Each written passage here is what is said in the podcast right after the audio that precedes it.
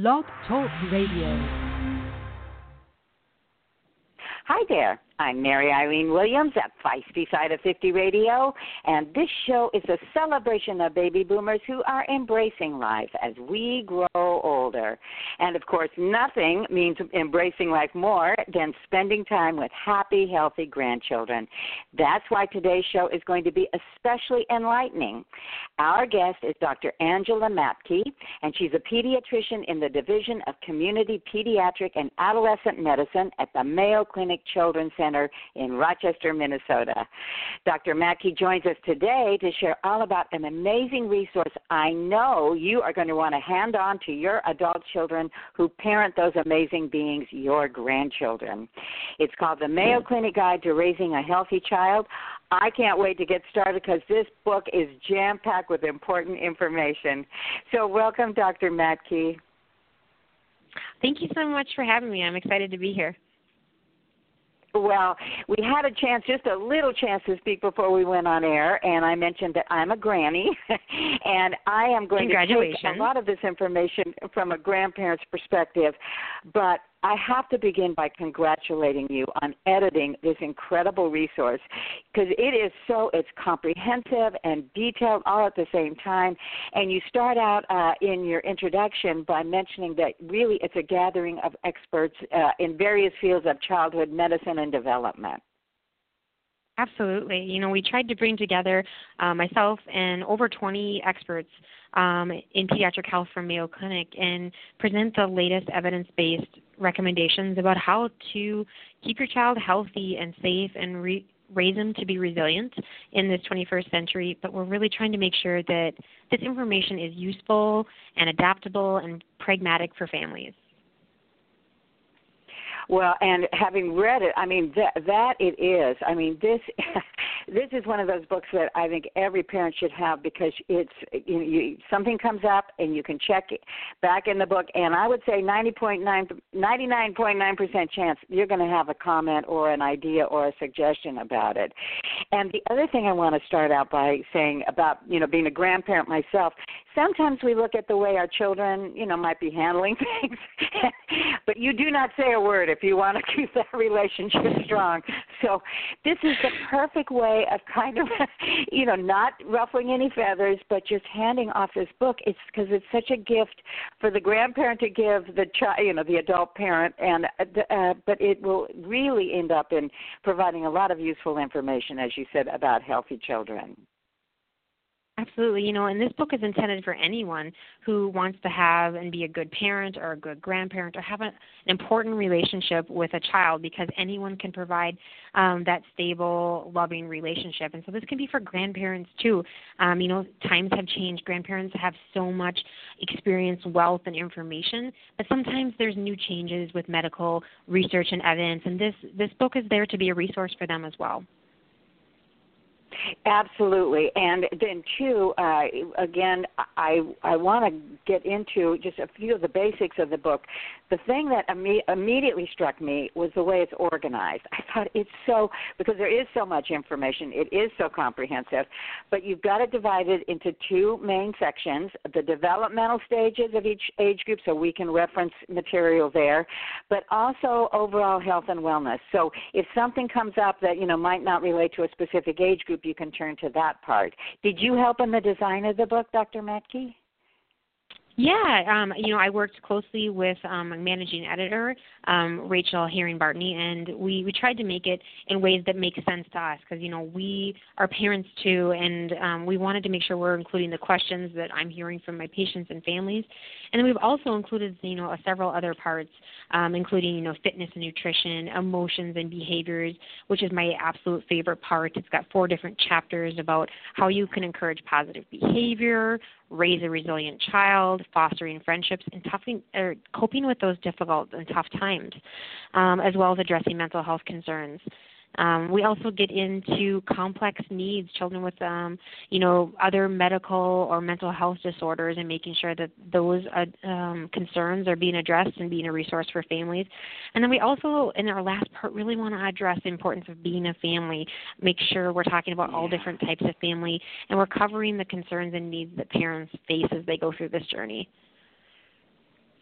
Well, and speaking of different families, a lot of times these days, uh, grandparents are rearing their grandchildren themselves. So, uh, again, uh, you're right. Uh, families come in all different shapes, sizes, colors, orientations, and it's important for a child to feel included and part of the the core of that family. Absolutely. You know, one in 10 children in America um, live with either one or both grandparents, and that number has really changed and grown over time. Wow. Well, I I the other thing that I thought is again it's got so much wonderful basic and I know cutting edge information now, but you don't shy away from controversial topics. so if you don't mind no, me we going don't. there, no. No, go for it. I wanted to because this is all over the news with the you know the the measles outbreak, the vaccinations and autism issue because that was I mean that has been something I think young mothers and fathers and others you know have struggled with as as of over the last decade or so. Yeah, you know, it's a, a concern that I've heard from many families, but we we have very factual, evidence-based information that shows no connection whatsoever to the measles, mumps, um, and rubella vaccination and autism. Um, we know that this immunization is very safe. It's very effective at preventing these diseases, and it saves lives. Period. And I think you, uh, if I'm remembering correctly from the book, it was all based on one article. I think the Lancet wrote it, and you know, and it's been yeah. since been debunked. But it's one of those urban myths or whatever that has affected so many people, and now it really is affecting young children in in major numbers. Or you know, I mean, there's a, the propensity for that. Absolutely. You know, um, it just took one study based on false information that I, I would like to include has since been redacted. Um, and the person who was the main investigator actually actually lost his medical license um, as a result of the, result, the study and um, the poorly designed research. The you know the evidence that was presented was not accurate and was based on lies. And so, but it only takes one little spark to um, ignite a lot of misinformation. Um, and so, you know, in the medical community, we're really trying to combat um, that mi- misinformation with evidence-based information, um, and because we want really wants what's best for children, right? We we would never recommend something that could be harmful for them, but we do know that by not immunizing your child, you are exposing them to potential risk, including death. Yeah, I mean, and, as again, this book's got all this kind of really solid fact-based information in there for anybody who is rearing a child or knows someone who is. And then you had mentioned that one of your favorite aspects are having difficult conversations. So one of the things that, uh, again, actually has just come out in the last I don't know 20 30 years. We're more open about it for sure. Speaking about mm-hmm. uh, gender identity issues, and so uh, do you have? I'm again in you know 30 seconds or less. It seems kind of, but I do want to, to let people know that you address these kinds of things in the book. So, what are some of the ways you can start these difficult conversations? Say, like your child shows signs of gender. I believe you the term that nonconformity. Yeah, gender nonconforming is usually the the the the term that we give it. So you know, usually children are going to be showing these signs pretty early on if they truly are gender nonconforming and um, go go on to become transgendered. Um, some children may fall somewhere in between the gender spectrum lines as well. Um, but the most important thing is we know that if children do well um, if they are supported in being um, gender affirmed. And so this is not a very common thing that happens, but the most important aspect in the way that you can affect your child's health if they are non-conforming is to be supportive um, of their gender identity because um, that has been shown to have better health outcomes um, across the board for their mental, physical health as well. Well, and another, uh, this is far more common, but another really touchy subject that you really have to handle with love, compassion, and knowledge about how to do it is if the parents are divorcing. Do you have any, yeah. I mean, again, we have so little time, but any yeah. thoughts about addressing conversations like that? Absolutely. You know, kids are going to have to um, cope with a lot of challenges in life, and one of them may be if their parents are divorcing or um, no longer going to be living together. And so there are there's a chapter in the book that talks about how to have these difficult conversations. But some quick tips would be to make sure you sit down together as a couple and present the information together as a united front. And continue that united front um, just because you're divorcing doesn't mean that that co-parenting needs to cease to exist. If you can create um, a, a unified approach to parenting to expectations and to routines children are going to do better. They're going to know that they're loved and supported and they're going to feel comfortable in both home environments I I think that is so important because uh even in intact families, kids are very smart. They know how to play one parent off another. I mean, I'm sure yes, I did it myself. Uh, my daughter did it. You know, so you have to really uh, you know sit down and have these discussions with your partner, and you know make sure as much as possible that you do you know kind of give a, a unified message to your children. Oh, a hundred percent. That goes across the boards with everything that you do. Um, yeah, you're not always going to agree on on things. I certainly, you know, have disagreements with my husband about things as well. But if you can have those conversations offline, not in front of your kids, um, and sometimes even pushing pause if you're not sure how to approach a situation and how your partner would want you to, and decide, you know, how you're going to approach it after. That's okay too. It's okay not to have all the answers. Well, and uh, one thing, of course, summer is coming up, and this is uh, an issue that uh, I think a lot of families face, especially if they're sending their children. You know, I'm, I'm not talking really young children, but children of the appropriate age to sleepaway camp. Mm-hmm. Any thoughts on kind right. of preparing them for leaving home for the first time? Right. So, you know, be prepared for kids to be a little homesick. That's okay. Most kids will go through that and they will they will learn to adapt and persevere in that challenge and that's helping build up their resiliency.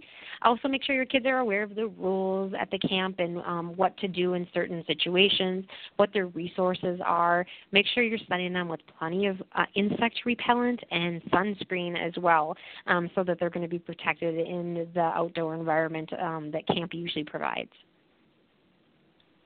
Well, I have to say, Dr. Mattke, we've only had a few minutes to chat, but you have already enlightened, and I use that word at the top of the show, enlightened me quite a bit.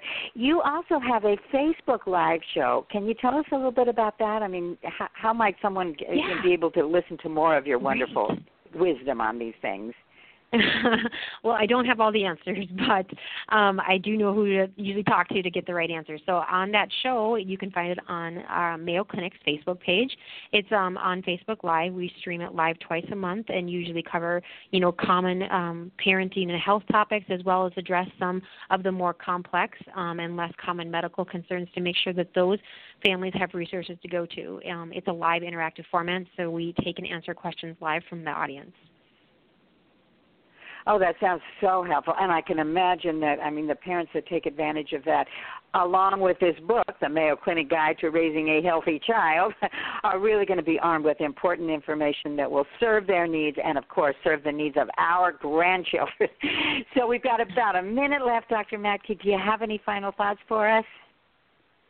Sure, I would. Um, I would tell parents that there is no silver bullet um, for parenting, um, and you're going to make mistakes. I make mistakes all the time, but the importance um, is making sure that you're, you know, modeling to your children that failure is, you know, it's an okay process to do, and that you can learn through that process. And lastly, I would tell parents make sure that you're practicing self care parenting is a marathon, an ultra ultra marathon, um, and you have to take care of yourself first before you can do a wonderful job taking care of your own children. Well, I like that a lot. That is a real high note to end this interview on. Uh, Dr. Mattke, thank you so much for your thoughts, your time, and your expertise. Oh, thank you so much for having me. Well, and I urge all of you grannies and grandpas out there, uh, make sure you check out this this really, and I said amazing resource about 15 times, but it is the Mayo Clinic Guide to Raising a Healthy Child.